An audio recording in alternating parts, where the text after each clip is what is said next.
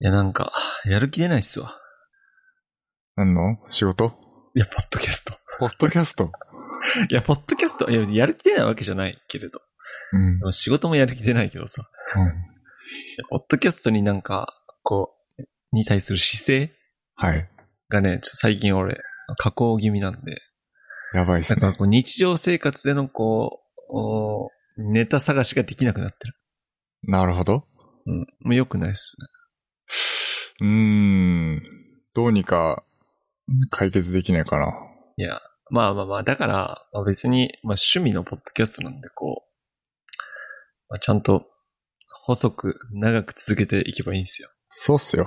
あんまりね、そうそ無理はしないでそうなんですよ。やっていけばいいとは思いますけど。そうっすね。どうなんでしょうね。まあ、僕は割と、なんかこう、なんていうのかな、こう、負担だな、みたいな感じは全然ないっすね。まあ、負担、うん、まあ確かに。それは俺もあんまないけど。うん。モチベーション、モチベーションっていう意味ではそんなに変わってはいない。ああ、なるほどね。うん、別に、やり、まあ、普通にやりたいなって感じではありますけどね。なるほうん。ど。よし。頑張ろう。頑張っていきましょう。頑張ろ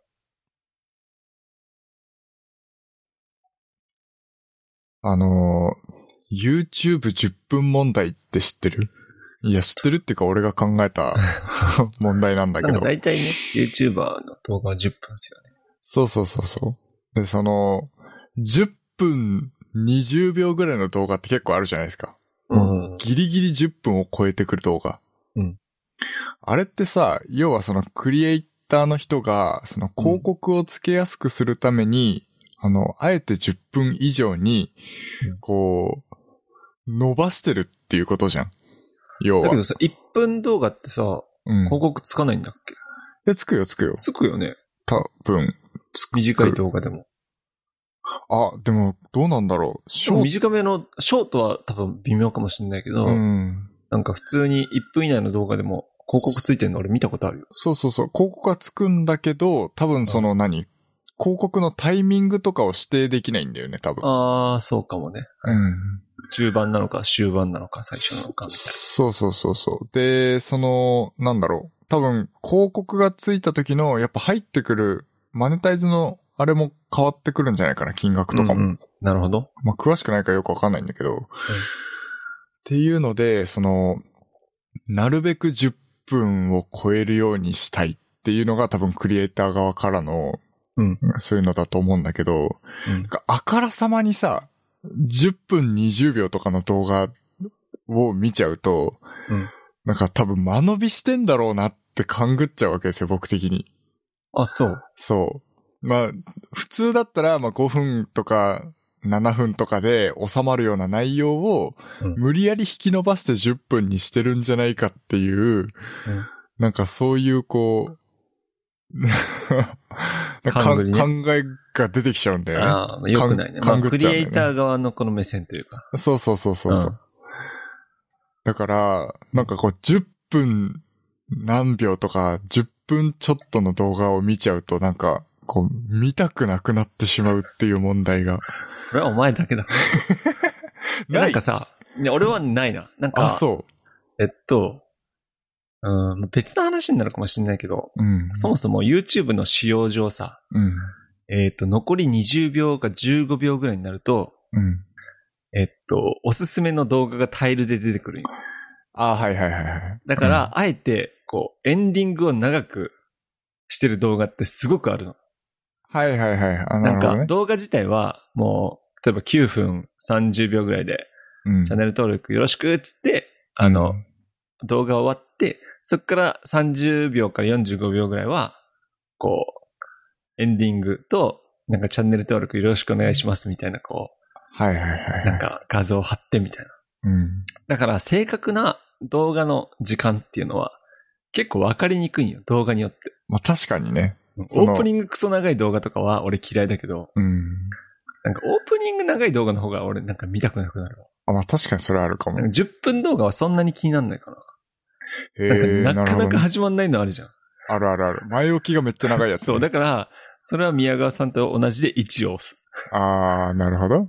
動画1割カットで1を押す。確かにね、あの、バンジージャンプとかの動画 とかね、もうめち自ゃ分らめじちゃんゃ、。めちゃめちゃまああれ な、 8ぐらいでいいよね、8。残り2割ぐらいだから、多分。ほんとね、まあ前置きが長すぎてだるいなっていう動画ありますけどね。そうなんでうす。ん。オープニングに限らずあるよね。ありますね。はい。だからまあ YouTube はそこだよね。まあ、作る側を一度分かってしまうと、そう思っちゃうのかもしれないですうん、ね。うん。そうそう。だからやっぱりこう、慣れた人とかやっぱチャンネル登録者数とかがすごく多くて動画たくさん出してる人にになればなるほど、やっぱりこう、じょ上手に作るなとは思う。こう視聴者さん目線のなんかこうストレスのない動画にどんどんなってってるなっていう感じはしますけどね。なんかめっちゃ上から目線になっちゃっ たけど。なるほどね。はい。いや、なんか、あれですよ。霜降りチューブ面白いよ。あ、そうなんだ。霜降りチューブマジで面白切り抜きみたいなのはたまに見るけどねい。。切り抜きじゃなくてちゃんとね、俺がおすすめなのは、あの、なんかオフに1日密着みたいなのがあるんですよ。えなんかー。霜降り明星、まあ昨年も一昨年もやってたんですけど、うん年末って仕事忙しくなるから、うん。霜降りチューブの撮影ができないはいはい。んですね。うんだ。けど、彼らは1日1本投稿をしているからさ。あ、そうなんだ。そうそうそうそう。だからネタ切れになっちゃうってなって、うん。まあ11月とか12月頭ぐらいに、うん。こう、二人の休みがあった日に、うん。えー一緒に旅行に行くんよ。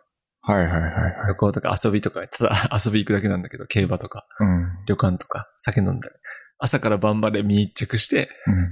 面白い動画を撮りまくって、それを、まあ、20本とかに、うん。小出し10に。分、そう、10分間隔ぐらいのを小出しにして、やっていくんだけど、それマジで面白いよ。なるほどね。そう。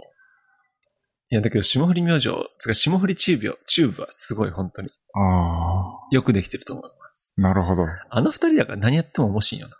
俺らもやるか。スタ ッフ、スタッフ欲しいな。ね。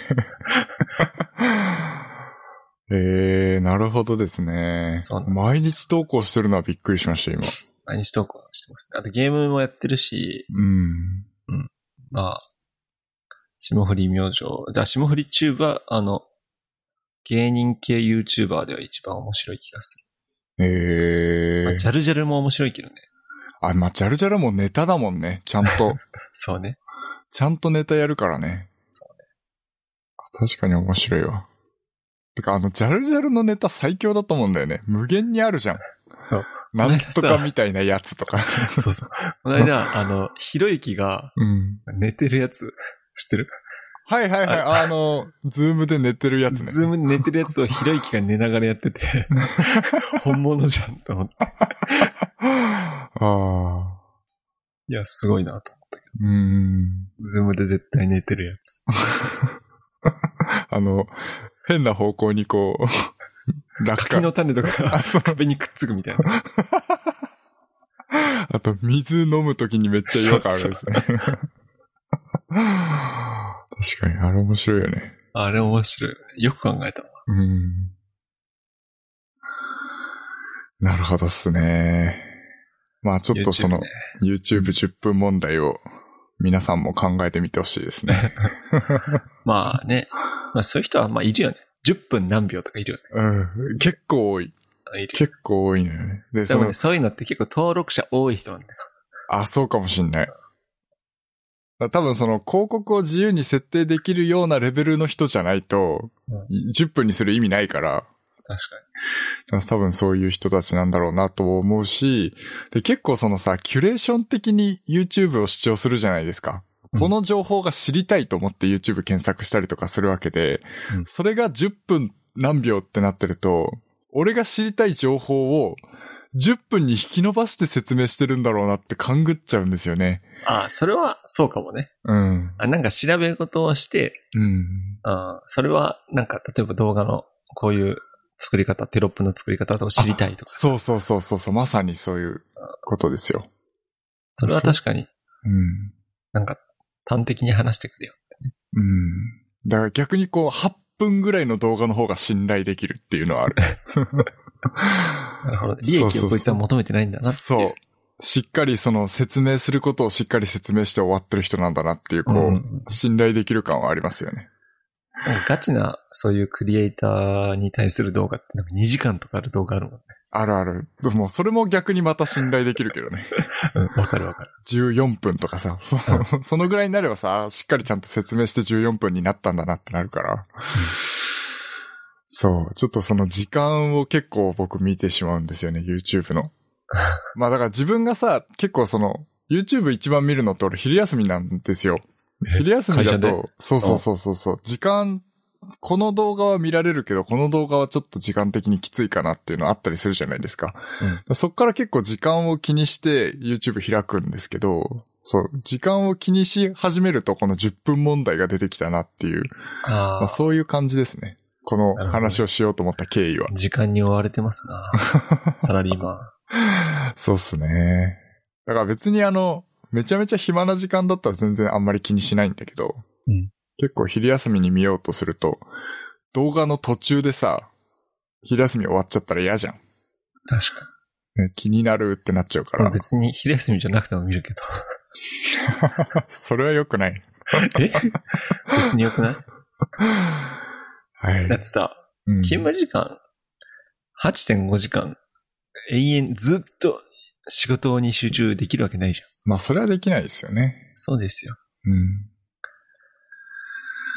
まあ、そんなとこですね。そんなとこですね。寝たなぁ。んいや、なんか面白い話ないかなと思って。面白い話面面白白い話い話って結構日常に転がってるよ。マジでああ、なるほど。そう、それを覚えとけないんだよね、多分。人まあ、っそて。れは、それはそうかも。うん。だから俺結構ね、あの、メモるようにしてる。ああのあ、、この間、俺、あの、妻にヘをかけたらガチギレされたっていう面白い話。 ちょっと聞聞かせてほしいですね。い やいや、別に、そう、深い話じゃないですよ。それだけですよ。ああ。俺が、、俺いつもヘこいてるんですけど、うん。なんか俺は、うんあの、ヘよりゲップが嫌いなんですよ。あ、そうなんだ。うん。だけど彼女は、あの、ゲップよりヘが嫌いなんですへえ、へよ。だけだけどに自。分はヘするんですけどね。へえ。ヘだけに。タイミング悪いな。まあ、それで、うんまあ、あの、なんかさ、あの、まあ、ふ、布団で一緒に寝てるわけじゃないですか。うん。んで、俺が、あの、ふざけて、あの、ヘをかけたんですよ。うん。そしたら衝撃波が来たとか言って、ヘのね、ヘの衝撃、バンっていう衝撃が来たとか言って、ガチ切れされたっていう。それから一日ぐらい機嫌悪かったよ。ええそんなうん。マジか。その何、うんあの、顔にかけたわけじゃないでしょ顔じゃないっすよ。普通顔じゃなに、いっす。布団の中、同じ布団の中で、そうそうそうそう。手をしたってことでしょそう。そそんな切れるう。まあね、なんか嫌だったらしい。い臭いの臭かったのや別に俺は匂い感じてないけど、空気清浄機は動いてたよ。 それは臭かったん だな。いや、なんかそれよりも俺はなんか、俺ゲップが嫌なんですええよ。だから、あっちは結構なんか、まあ家だからね、結構容赦なくゲップするわけですよ。うん。もうちょい遠慮しろよって言ってんだけど、はとか言いながらあっちはゲップするくせに、うこっちが兵したら勝ち切れするって いう。ん。幸せだな。マジで俺もう本当に兵器をつけよう うんって思ったね。あ、そうなんだ。いや、面白いな。汚ねえ話だ。全然いいっしょ。もうこういうポッドキャスト目指してる から、俺。絶対この方が楽しいからねい。やまあまあ確かに。 そんでそっちのなんかはあるんでしょ面白い話まあ、これ会社での出来事なんですけど、まあまあ、あのー新人がね、うん急にあの、天気が使えなくなっちゃったんすっていう相談をされたわけですよ。スマホスマホじゃなくて、あの、パソコンの天気。おうほうほうであ、天気がさ、うんあの、こう、矢印みたいに動く挙動ほう。はいはいはいはいあになの、あ、右側のってことあ、そうそうそう、天気、天気、そあうー。数字が打てないってことそああ、もう、もう分かってきもうま分かっす。た。た。 もう分かってきます。電気が使えないんですけど、これってどうや、うんどう直すんですかって、まあ、言われて、もう一発ナンバーロックを押して、 はい、どうぞっていう。かわいいな、それは。かわいいなと思って。それはかわいいな。はい。なんかさ、俺むしろ、なんか俺のパソコンって、うん。こう、あの、起動時に俺パスワード入れるじゃん。俺ナンバーなんですよ。あ番号あ、数字、数字とまあ、英数字合わせてるんですけど、はいはいはいはい。その時に、もう自動的にナンバーロック入ってるんですよ。あ、そうなんだ。そう、だから毎回俺そこを押してるよ。そこを押さないと使えないっていう。なんかその仕様うざいんだけどさ。キーボードの仕様なのかないや、キーボードなのか PC の仕様なのかわかんないけど。いや、Windows は多分そんな仕様ないと思いますマジでよ。僕はナンバーロックはもうここ半年ぐらい押したことないですだからね。毎朝そこを押してやってるけど。えー、じゃあキキーーボボーードドなののかな多分電源が切れた時にそこがメモリになってないんでしょうね。ナンバーロッあクがかかっちゃう仕様になっちゃってるんでしょうね。ーなるほどね。いや ーまあね、いいじゃないですか。いやもう可愛いなとい思や、ってつ。かそれを言うとさ、俺この間さ、なんかさ、オンライン会議で、はい。オンライン会議じゃない、会議中に、なんだっけ、前ポッドキャストで言ってたパワポを、うん。あの、プレゼンテーションモードじゃないでやる人いるじゃん。あー言ってた、言ったねそ。う。この間それをうちのチームリーダーがオンライン会議でしてきて、うん。うわこれ、この間言ってたやつやなと思って。あるあるだよ ね。そうなんですよ。編集画面で。編集画面で説明すなと思って。いや、マジで。だけどなんかわかんないけど、うん。全画面つうかスライドショーにすると、なんか画面共有できなくなるんですとか言ってたから、あ、そそうんななのこと言ってた、そうなのかなと思って、よくわかんないんだよ。うーん。確かに、ズームで俺プレゼンテーションやったことはないけど、でもうん、できないことはないよね。あ、できないことはないと思います。絶。対。うん。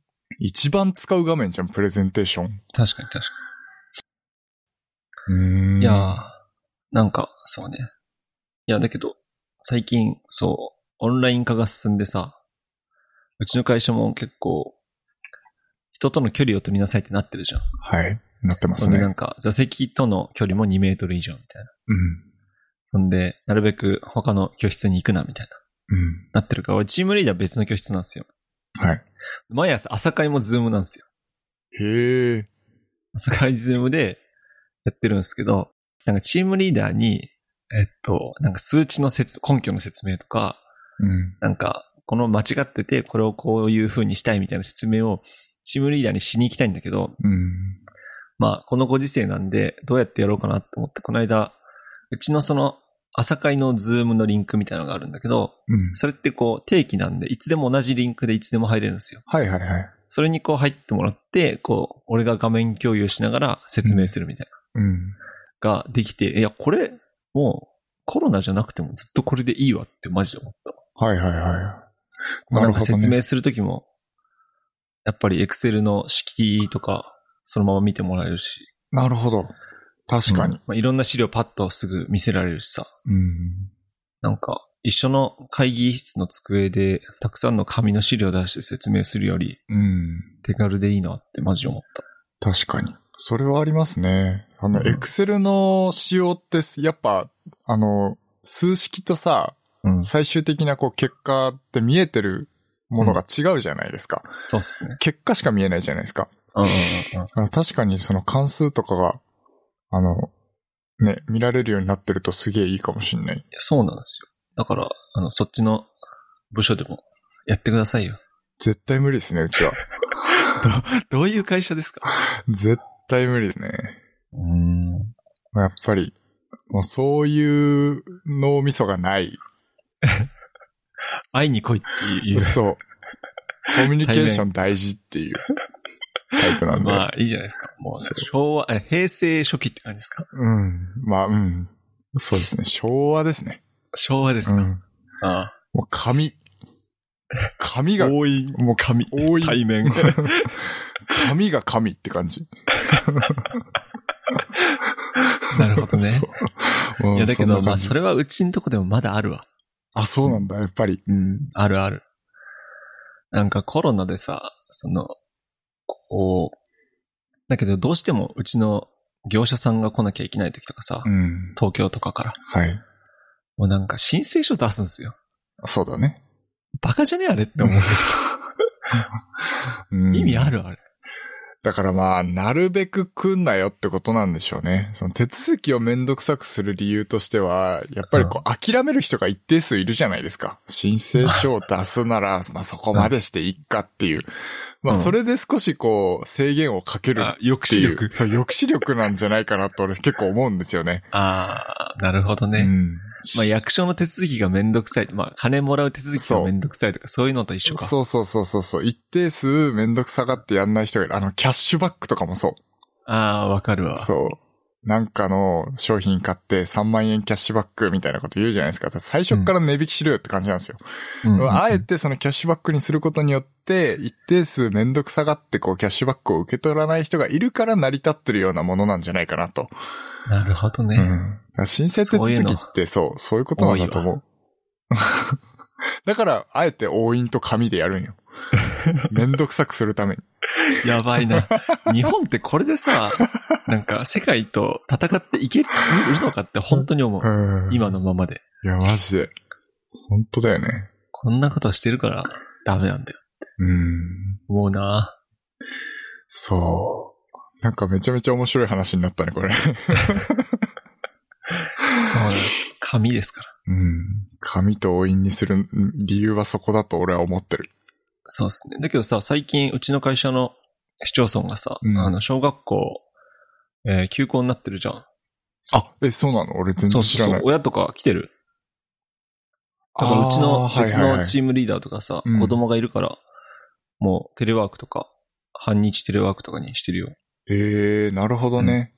奥さんが対応できないときはとか。うん。うんうんなんか来週いっぱいまで多分休みとかで。えー。学校が。あ、なるほどね。うん。だから最近出勤者数めっちゃ減ってる。あー。なるほどね。うん。か女性が結構多い職場なんですかね。ああ、だけど男性も、ああ、まあそうかもしんないうな。ん。うちはもうフル出勤ですよ。だけど男性でも休んでる人いますよ。まあ、それが本来あるべき姿だとは思うんですけど。うん。うん。やっぱね、うちはフル出勤ですね、基本的には。マジか。うん、まあ家族がちょっとその濃厚接触者になってとかで休んでる人はいるけど、うんうんうん。まあ基本的にはフル出勤ですね。そうだ。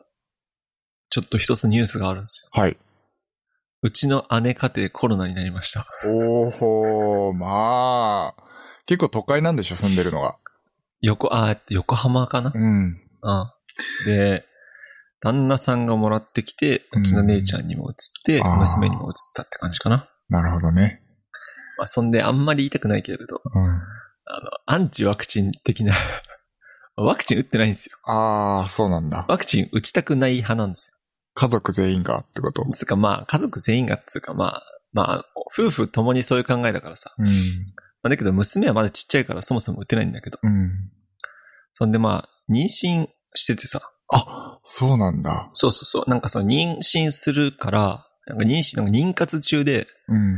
なんかワクチン打ったら、もしかしたら妊娠する可能性下がるかもとか、まあいろんなこと言って、はいはいはいはい。うん。ワクチン打ってなかったんですよね。そんでワクチン打つタイミングなく、あなくなってというか、打たないで、そして、まあ2、3ヶ月前にちょうど妊娠したおめでとうってなってさ、うん。そんで、ああ、そんでコロナになっちゃったからさ。うん。いや、まあ辛かったとは言ってたけど、あの、 あの、治ったらワクチン打ちなーって軽めに言ったらさ、うん。いや、ワクチン打ってもコロナにかかる人はかかるからねーって言われちゃ った。まあ、それはそうなんだけど。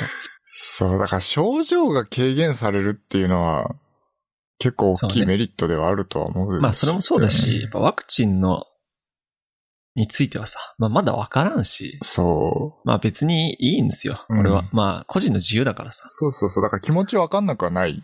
まあ気持ちわかんなくはない。うん確かに。まあ、そんで、家の中で2週間ぐらい隔離って言ってたけど、うん。まあ、そんでうちの親が食料品送ってあげてたな。ああ、なるほどね。うん。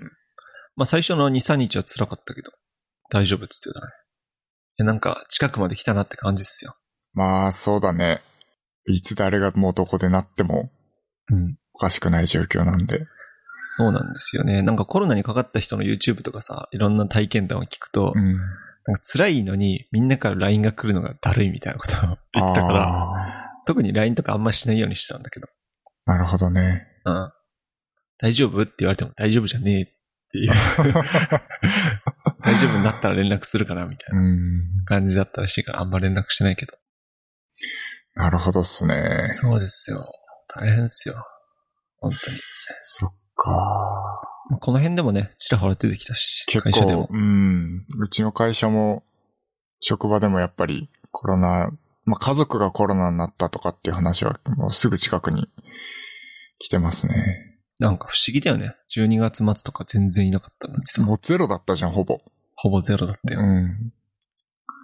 急にじゃない。まあやっぱ規急制、規制とかが結構影響したのかなとは思いますけど。まあオミクロンっていうものが入ってきてしまったからな。うん。とか、あとは、中国から結構あの、旧正月で休みだったりするんだよね、中中そう国っは。す今。そうですね。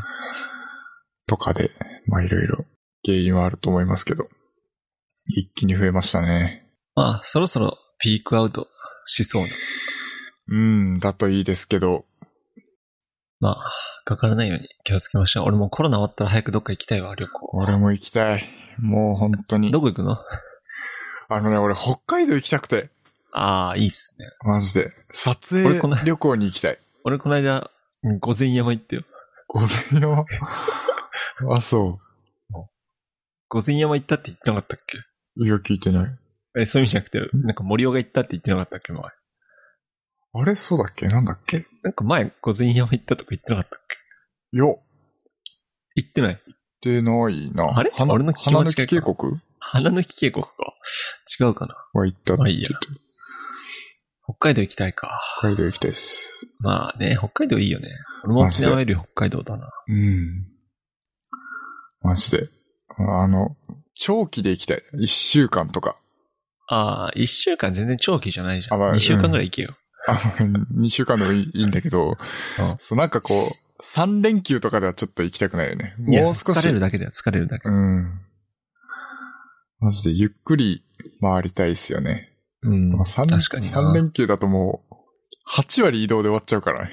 マジそれよ。まあ移動も楽しいんだけうどんさ。。そうそう、それも楽しいけどね。うん。はい。まあそんな感じで。なんか俺、あそこ行きたいよね。こう、YouTuber が結構みんな行ってたさ、うん。あの、相模湖リゾートって知ってるえ、わかんない。なんか相模湖聞いたことあるかも。リゾートにある、なんか、遊ぶところがあるんですけど、なんか遊園地みたいなところなのかなよくわかんないんだけど、うーんそこになん。か、天空、なんだっけなちょっと調べるわ。プレジャーフォレストってやつ。あ、そうそうそう、トレジャーフォレストの風天っていう、なんかアトラクションがあるんですよ。なん。か、えー何かっていうと、うん。えーっと、吊り橋アトラクション。うーん人工的な吊り。橋を山の上に作って、うん。そこをなんか安全帯つけて歩くみたいな。あー、YouTube 見た。なんかさ、結構みんなやってるじゃん。うん。フィッシャーズとかなんか水溜り、水溜りボンドやってるかわかんないけど。なんか東海オンエアとかなさ。んか、うん。なんか、そシのョ辺ーのトかなんかで見たな。あーそうそうそう。朝倉未来とかさ。あーはいはいはいはい。やりそみうんやなりそう。さ、そこ行ってんだけど。うん。いや、マジで怖そうなんだけど。バンジーやった俺らからしたらちょっと行きたいな。確かに。撮影できるよあれ。うん。いいね。遠いけどな。うん。まあ、だけど2時間半から3時間ぐらいで行けるな。そうだね。東京越えなきゃいけないからね。そうなんですよね。いいっすね。まあ、あとは、なんかゆっくりね、温泉とか行きたいね。うん。行きたい行きたい。マジで。露天いい加風呂。減にね、いい加減にしてほしいっすわ。確かに。なんか今さ、どっか行けなくはないんだけどさ、うん。風当たりもあるしさ、コロナになりたくないしさ、うん。そうなんみんなよ。にどっか行ったんだって言えないしさ、そうなんよね。は行ったのみたいな感じになるからさ。もう悪だから。そうなんですよ。旅行そはうなんです。そうなんですよ。なんだったら12月とか11月いけたじゃんってちょっと思ってきたわ。うん、そうなんよね。あれだけ減ってたらさ。そう。だから今よ、その穴場的なところを結構探していってる感じですね、僕。ああ、まあ、田舎だったら俺全然いいと思う。うん。なんかあ案外、こう福島とか東北の方ははい。ガチ田舎だから、うん。人いなければ俺は全然行っていいと思うんだよね。そう。だから、あの、最近行ったのが、あの、キノコの博士館っていう、 はキノコの山いや、キノコの博士館ってなんかキノコの博物館みたいな感じなんですけど、それ茨城にあるの茨城に あって、あの、誰が行くんそんなとこ。平日昼間に行ったんですけど貸し切りでした。 え、それ入場料取んの0円です。無料であま行あ、けるんですけど。 0円ならまあいいや。いや、もうね、あの、まあ、面白かったかどうかっていうと、まあ、ちょっと、まあ、なん、なんとも言えないんですけどえ、っと、たくさんのキノコが展示してあるの。そうですね。まあ、模型だと思うんですけど、キノコ、こういうキノコがありますとかって、それは、なんかこう、こういう生態というか、なんかキノコって結構面白く て、あの、いろんなこう、なんていうのかな、こう、あるんですよ。生え方とか、こういう環境だといいとか、あとは栽なんか栽培の仕方とか、そこでさ、なんかその、キノコが生える木みたいなの買えないのあ、あのーそういうのはないです。あ、そういうのないですか、それはないですけど、もう結構ね、まあ面白かったですよ。キノコ好きが行ったらじゃあ興奮するの。うん、かもしんないです。がこうキきノコ基本的なキノコの知識を身につけることができるという感じですかね。え、それって館内、こう、ゆっくり見,、ま、見回って何分で終わる30分ぐらいですかね。あ30分も時間稼ぎできるんだあそうそうそう。な割るほと、どねうんでもじっくり見ればもっともっといけると思いますけど、まずあのさ、うん、あの、茨城のミュージアムパークって行ったことある自然博物館みたいなとこ、あの、あの恐竜の、うん、えっと、化石っていうか化、石あるとこ。あああー、あると思う、あると思う、あると思う。そこ行きたいんだよな、俺。あ、そうなんだ。あの、入り口のとこにマンモスの、あれがある。そうそうそうそうそうそうあー行った行ったことある、行ったことある。小最学近行生ったとかで。そう。俺もさ、行ったの多分子供の時でさ、うん全く覚えてないんだよね。うん。なんかそういうとこならまだ面白そう だけど、確キかにノ。コは、いや、なんかそう。人を選ぶな。うん。割とマニアックで面白かったですね。逆に。僕の知らない世界、なんか、あの、しめじの栽培方法とかさ、知らないでしょ。興味、興味ない。いや、あのね、しめじが98円で売ってんのは奇跡だと思ったね。そうなんですね。うん。すごいやっぱへこう、室温の管理とか、うんもし自分でやろうとしたらめちゃめちゃ大変だろうなと思ったから。なんかその、キノコのさ、あの、北斗って会社とかさ、うんすごい大きな室内プラントみたいなところで作ってるよね。ああ、そうだと思う。うん。だから大量に作ってるから安くなるけど、いやもうほんと、すごいやっぱこう徹底的な品質管理をしないと、キノコって生えないんだなっていう。あれをこう一定の品質で出荷できてるのはやっぱすごいなと思いましたね。キノコで何キノコが一番好き舞茸かな、舞茸か。うん鍋に入ってる舞茸は確かにうまい。美味しいよね。あ、天ぷらも好きだね、舞こ茸。れはね、あの、多分、わかんないと思う。椎茸だな。あー、し椎茸ちょっと癖あるじゃん。うん。乾なんかあの燥椎茸の方が好き。あの、なんか出汁が出るのがいいんよ。うん。普通の生椎茸。生椎茸っていうか、ふつあー普通に生椎茸。生椎茸あー。両方いける美。味しいですよね。美味しいです。好きですね。味変わるじゃないですか、全然。そうっすね。乾燥させると。ですね。やっぱ、いろんな、やっぱこう、出汁というかさ、こうキノコの味ってありますよね。それぞれ。そうっすね。そう。確か僕も椎茸も好きですよ。そっか。うん。はい、そんなとこですかね。そうっすね。えー、っとね、まあ、しょうもない話するとさ、うん。なんか光熱費高くねって思ってさ。光熱費。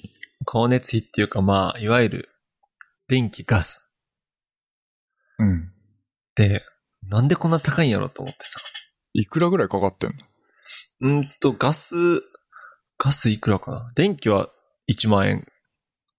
まあ、ガスも、うん、1万円はいかないけど、うん。 6、7千円ぐらい。うん。なんでこんな高いんやろうと思ってさ。まあ、ガス高いのはまあプロパンだししゃあないんだけどさ。うん。うん。まあ、電気代どうしても安くしたいから、あの、まあ、まあ、なんつうの電気の自由化ってあるじゃないですか。はい。それをしてみたんですよ。うん。まだ結果わかんないんだけど、うんと、今、東京電力なんだけど、そこにソフトバンク電気っていう会社にしてみて、うん。まあ、資産的に言うと年間3万円ぐらい安くなりそうああ、なってるほいどう、ね。まあ、あの、理論上ね。うん。まあ、だけど、まあ、切り替えが、えっと、まだ時間かかるんで、多分来月ぐらいにならないと、はい。あの、実際のその価格差みたいなところはわかんないんで、うん。まだ何とも言えないんですけど、うんいやー、電気の自由化みんなやってるのかなと思って。僕はやってないですね。東京電力ですね。なんかさ、その賃貸だとさ、そのスマートメーターを置かなきゃいけないじゃん。うん。でそのスマートメーター置けんのかよくわかんないけど、うんと、入居するときに東京電力にしてくださいってもちろん言われるじゃん。言われます。だから、民営化しちゃダメなのかなと思ってたんだけど、いろいろ、いろいろ調べてた結果、そんなルールはどこにもないスマートメーターが置ければ、うん。電気を選ぶ権利は誰にでもあるっていう感じだったんで、うん。とりあえず申請だけしてみました。なるほどね。うん。そっか。僕もだからそのさ、いろんな会社があるじゃないですか、今。めっちゃあるよ。マジで。うん。あまたにあるよ。そう、だから俺あんまりわかんなくって、うん。調べるのがめんどくさくてわ。かる。結構沼るよ。うん。うん。なんか俺がソフトバンク電気にした理由も、その、スマホが Y モバイルで、えーっと、ね、インターネットもソフトバンク光。だからソフトバンク電気にしたら、なんか、その少し割引になりますよ、みたいな。うん。多分そうだよね。そう抱き合わせで。それそうそうそう。それでソフトバンク電気にしたっていう理由なだけで、他にもめちゃめちゃ会社あって、本当にわかんない。うん。うなんかうちの実家はガスと一緒の会社にしてるとか言ってたけどさ。ん。なるほどね。うん。日ガスとかもやってますからね。ああ。確かなんか今、何でもやってるよね、本当に。うん。まあ、うん、どうなのかなとは思いますけど。なんか結局だけど、電気作ってるのは東電だから、うん。まあ、どういう仕組みなのか俺よく理解できてないわ。俺もよくできてないんだけど、最近なんかそのメガソーラーとか、なんかソーラー発電みたいなの至るところにできてるじゃないですか。うん。あの発電した電気を東電に売ってるのかなあ、売ってあれっるて、じゃあそういう電気会社が作ってる、るの、あれって。うん俺よくわかんないんだよね。うん。なんか、めっちゃソーラーできてるじゃないですか。あっちこっちに。まあ俺あんま好きじゃないけど、うんすげえあるよね。で、そのソーラーで発電した電気を、なんかその、東電に売ってるのかなんかわかんないけど、まあその、発電した電気分の何かを、その、自由化ししたその契約に基づいて、こう分配してるのかなっていう気はしてましたけどね。ちょっと調べてみようう。んこれ気になんだよな、前から。俺も気にはなりつつも、なんか、沼りそうで調べてないっていう感じなんですよ。確かに、確かに。いやー、だけどガスが高いのはもうどうしようもねえからさ。 そうですね。ガスは特にこういう賃貸だと、外にプロパンを置いてて、そういう集合住宅だとガス会社も選べないのよ。はい。うちもそうだでかした。ら、だからもう、ガス高いのはもうしゃあない。うん。最近ガソリンも高いしさ、そうですね。もうなんか、エネルギーやなと。うん。ガソリンね、高いっすよ。冬なのに。まあ夏よりマシか。あまあ、今160円ぐらいうん、だいたい159円。うん。まあ安いとこで入れて159円かな。うん。ちょっと高いっすよね。ちょっと高いですね。まあ、情勢とかいろんな問題が関わってるとは思うんですけど。はい。まあ、燃費のいい車に乗るしかね。そうですね。うんだから、光熱費はもうあの、節約して減らしていくしかないっすよね。そうっすよ。だけどさ、冬場さ、寒いのにうん。暖房入れないとかはしたくないじゃん。うん、それはそうです今ね、入れてないでしょ。今入れてないですよ。寒くないの寒いですよ。からビーム悪くなるよ、寒くなると。確かに。そう、だからまあ、あの、服装とかさ、なんか着込んだり、ヒートテック着たりして、少し暖かくして、まあエアコンの温度を下げるなり、そういう感じのね、節約の仕方をしていくしかないんじゃないかなとは思いますけど。そうっすね。うん。とか、こう、運動して体温めたりとかね。自家発電。そうそうそう。まあ、自家発電とい うか、そう。筋トレで体を温めるっていう手法はい。かな、次。次行きますか。もう買ったものそうっすね。テック系らしく、そろそろ買ったもの紹介なんですけど、二つ買いました。最う近ん。あれ今年の目標は散財 しない。まあでも、まあその、投資ですかそう、必要経費ですから。別にこう、そうそうそなんていうのかな、こ無う、無駄遣いでは駄ない。遣いではないと思もっちろんてもまちろんす。はい一つは、その、アメイズフィットバンド5って前僕使ってたじゃないですか。まあ二人とも使ってたんですけど、うんそのアメイズフィット、アメイズフィットバンド5が、あの、えっと、ベルトが切れちゃったんですよ。おうまあ電、池持ちも悪いって言ってたよね。そう、電池持ちも悪くなってて、しかもあのベルトが切れたのがもう決定打になって、これは買い替えないとなっていう感じになっちゃったんですよね。うんうんうん。っていうので、まあその、同じくアメイズフィットバンド5を買ってもよかったんですけど、まあせっかくならちょっと新しくなってる、その、同じ系統のミーバンド6かなうんうがん。シャオミそうですね、シャオミのミバンド6を買おうかなと思って、まあ変更点としては、えっと、画面がちょっとだけ大きくなって表示面積が増えてますよっていう感じで、まあそれに伴って、まあ文字とかが、し文字の視認性が良くなったなっていう感じはありますかね。で、それ以外、その大きさは全く変わってなくて、あのバンドも共通なので、あの、それ以外の変更点は特にないんですけど、まあ、やっぱりその画面がちょっと大きくなった分見やすくはなりました。おううんなんか今までさ、LINE 来てもさ、字ちっちゃくてさ、結構読みにくかったじそう。それはやっぱかなり見やすくなってますゃね。ん。ええ、かなりなの。かなり見やすくなってます、これは。なんですけど、まあ、あのーそのぐらいかな。良かった 点は。あのさ、ちょっと聞きたいんだけど、うん。えーアメイズフィットバンドって、あの、SPO2 を手動じゃないと測れなかったじゃん。はいはいはいはい。ミーバンドは今、ミーバンドは、なんかもう気にすらしてないですけど、多分自動で測ってくれてるんじゃないかなとなん思いかます。定期的にさ、30分とか15分とか、はい1時間に1回測ってくれてるのであればうん。いいなと思ったけど、あの、アそメイズフィットバンドさ、うん。 SPO2 測れますよって言ってるくせにさ、そ手動でさ、ポチみたいな。う。うん。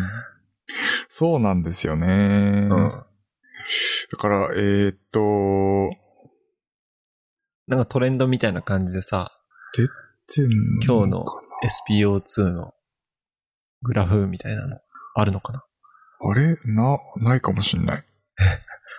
それを設定でゴニョゴニョ。あれするどうなんだろう。なんか別にもうなんか SPO2 を把握したいとも思ってなかったから、あんまりああ、ですけど、今ちょっとアプリ見た感じはないかもしんないですね。マジか。なん、アプリの UI って同じなん。いや、違います。ああ、まあ別アプリか。あ、あったあったあったあった。ごめんごめんごめん。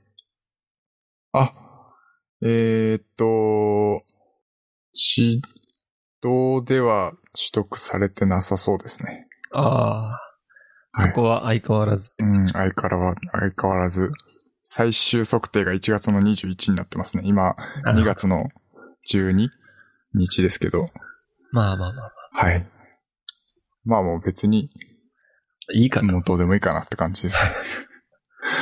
そう、まあ僕的にはもうあの、通知がね、あの、気軽に見れる、見られるっていうのが一番メリットなんで、それさえできれば、そんなに気にしないかなって感じですね。うんうん。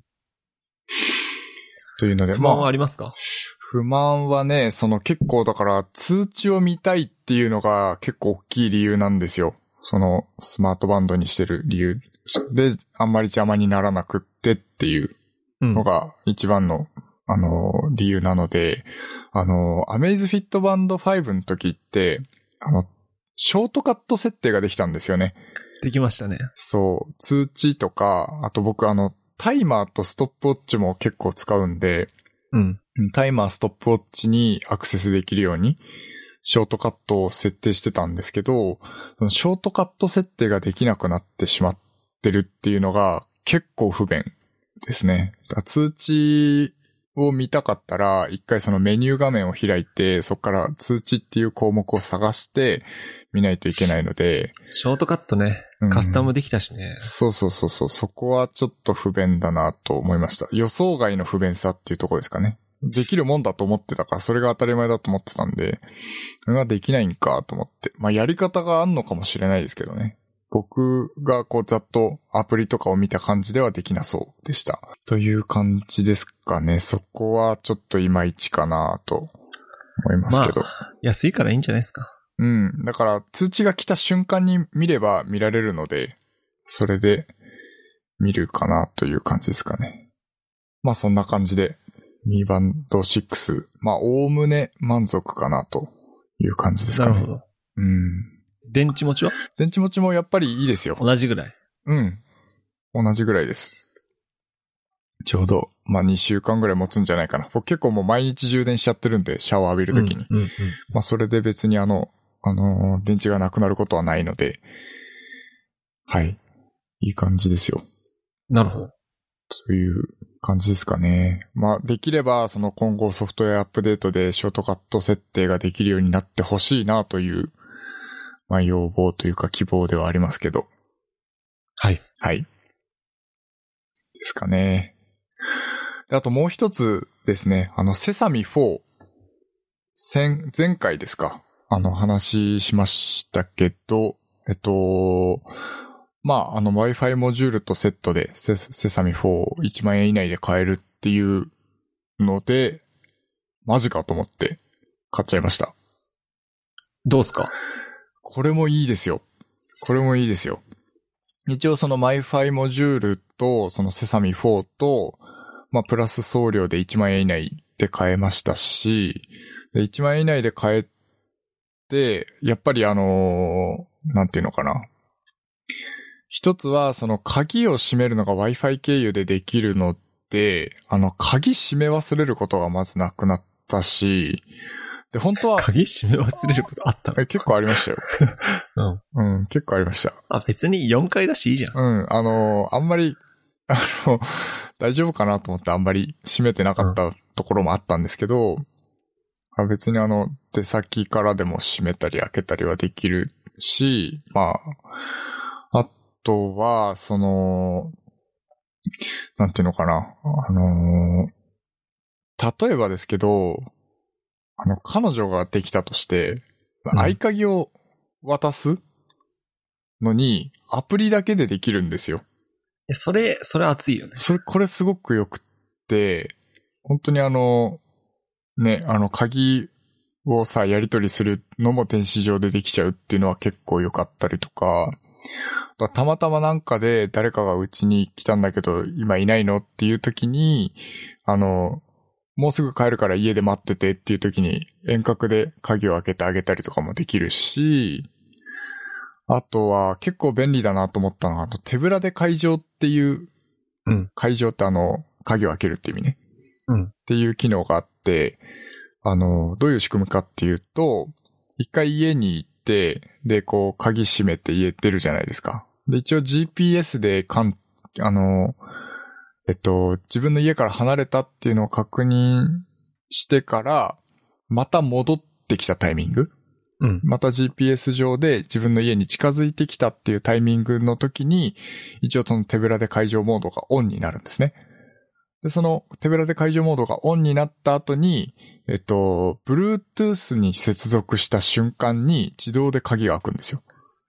マジで。うん。だえかじゃあら、、ドアガチャって開けば勝手に開くわけ。そうそうそう、家に近づけば自動で開くっていう。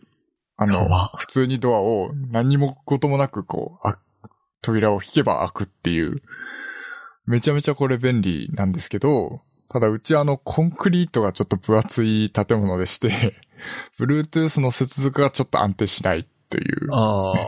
なる開ほくどとねきは開くんですけど、開かないときは開かないみたいな。なんか、やっぱスーパーで荷物そうそうそうそ持うっそてさ、両手塞がって鍵開けるのだるいよう。ね。マジで鍵をポケットから取り出すのもだるいし、うんそれを使って鍵開けるのもだるいから、それ、これは結構便利ではありますこれなんねか。てっきりこう、スマホで書いてやらないと開かないのかと思ってさ。うん、それ、あの、もちろん、書いてやって開くこと、開けることもできますし、この機能を使えば手ぶらで解錠もできますっていう感じですかね。いいなぁ。俺も多分買いますわ、それ。はい。これは結構便利ですね。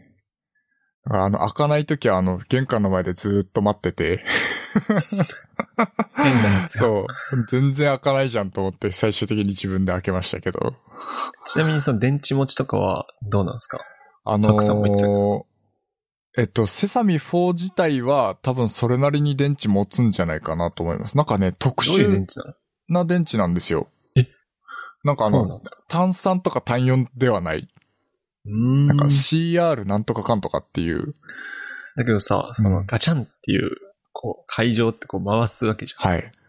それってなんか、あの、小さい電池だったらすぐなくなりそうな気がすそる。う。。割とパワーいるんで、大丈夫なのかなとは思ったんですけど、まあ、なんだろう。全然その、まあ僕もまだ買ってから1ヶ月経ってないんで、なんとも言えない部分ではあるんですけど、まあ、割と大丈夫そうですね。